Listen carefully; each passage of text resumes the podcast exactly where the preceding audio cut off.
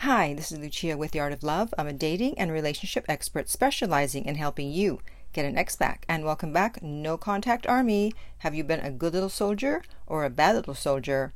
And if you've been a good little soldier, then you've downloaded my no contact app Silencio, and it is helping you to stay in no contact. And you can find the link to that below this video. And if you too would like to join the No Contact Army, all you have to do is hit the subscribe button and the bell notification, and you're in. And to read the No Contact Army manual, go to nocontactsecrets.com where you can download two free chapters before you purchase the book. This week, I want to talk about the five stages of a rebound relationship.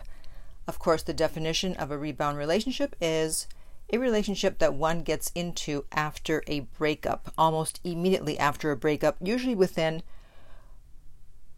one to three months of the breakup. And the reason, well, there's several reasons why people get into breakups. So, first, let's talk about those, and then we'll talk about the five stages. Of course, the main reason that most people know about is because people want to avoid feeling the pain that inevitably occurs at the end of a relationship. They don't want to have to go through the grief stage, and so it's easier to just jump into a relationship with someone else. Another reason is that they weren't emotionally committed to their ex. And so when you're not emotionally committed to someone, then it's very easy to just move on to someone else. And then finally, there is the fact that if there was not enough emotional connection and attraction in the relationship, then again, it's very easy to move on to someone else. And men are more likely to rebound than women because they find it tougher to recover from breakups because usually they don't have a support system and people they can talk to. Women, they can talk to other women, but guys usually don't talk to each other about their breakups. So let's talk about stage number one of a rebound relationship, and that would be something that's called low hanging fruit. And that is that they choose an easy distraction with no buildup of emotional attraction. And so, who do they choose? Well, it could be someone they had previously friend zoned. It could be someone that they secretly had as a backup, or maybe it wasn't so secret um, someone who had always liked them, and now they're like, okay, maybe I'll give them a chance. Someone who's willing to be a friend with benefits, someone who's easily available, or someone who was always interested in them and they jumped at the opportunity when they heard that they were now out of the relationship. That's usually who people end up getting into a rebound relationship with. So that's the first stage. The next stage, some would call the honeymoon stage, but because a rebound relationship is different than a quote unquote real relationship, it's not actually a honeymoon stage, it's more of a excitement stage. And I hate to give numbers here because, you know, each relationship is different, but usually this lasts 2 to 6 weeks could be longer. And this is where the ex is excited to be with someone, to be with someone else. You don't have to worry about feeling the feelings they don't want to feel. And this is when you see the PDAs and the posts on social media where they look like they're oh just so in love and everything's going so well. They're the one. I found my soulmate. Yeah. what they're trying to do is they're trying to make the relationship real because it doesn't feel real and it can't because there's no emotional attachment because your ex didn't go through the grief stage so they can't be emotionally available. And excitement isn't the same as happiness just as junk food is not the same as real food. It's temporarily satisfying but it's of no real nutritional value, and you can't live on junk food. I mean, you can certainly try, but it's going to have some very negative consequences. The next stage, the third stage, is the comparison stage.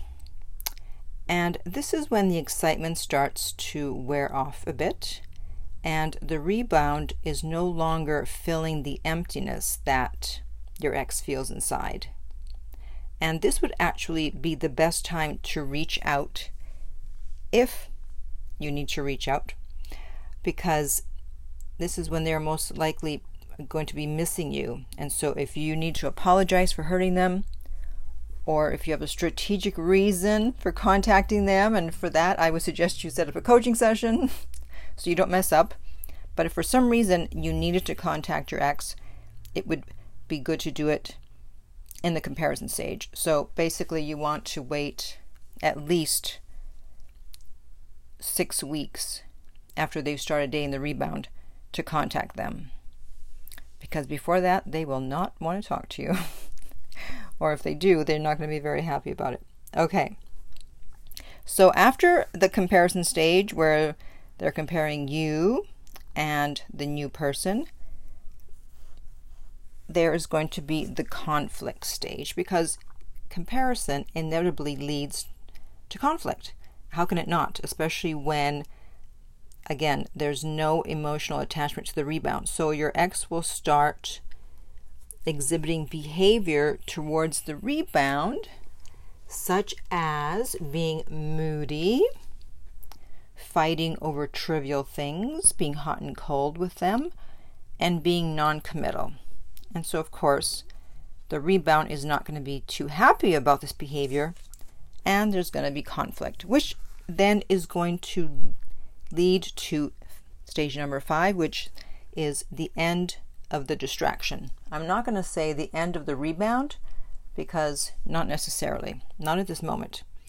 But with stage five, the rebound isn't filling the void because the void was supposed to be filled with grief. But your ex swept that under the rug. However, emotions have a way of coming out one way or another. And at this stage, they start to feel the same way they did after the breakup, but before dating the rebound. So they thought that being with the rebound, they would just be able to just bypass that grief stage, but nope. when they get to stage five, they feel exactly as they did at the end of the breakup. And at this point, they may do a few things. They may try to have you and the rebound, but of course, you're not putting up with that.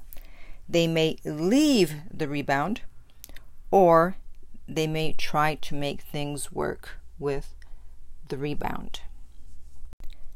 And this stage, it will usually start between weeks 6 and 10.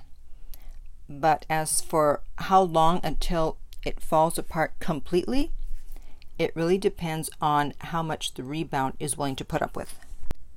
So if your ex is dating someone new, if they started dating someone quickly after the breakup, don't worry. People get so upset. They think, oh, that means that they never cared about me. They never loved me. Stop it. That's not the reason. I gave you the reasons earlier why people get into rebounds, so don't think it's about you. It's about them. People don't do things to you, they do things for them.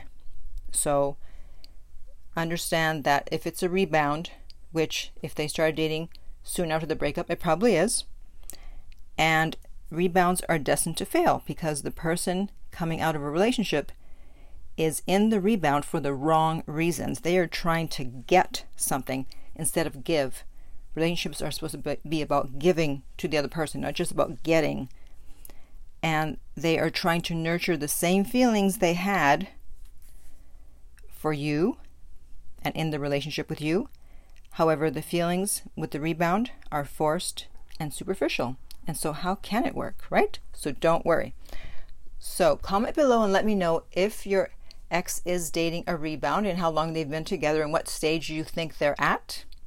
And in the meantime, if you would like my help personally to help you through a breakup, to get your ex back, to help you with no contact, you can contact me at theartoflove.net. The direct link is below, and we will send you the rates. Please do not contact me on social media for the rates because we'll just send you to the uh, the website. So just hit me up on the website first. And if this video has been helpful, please like, subscribe, and share. If you're listening to a podcast, please rate and review. And finally, remember that love inspires, empowers, uplifts, and enlightens.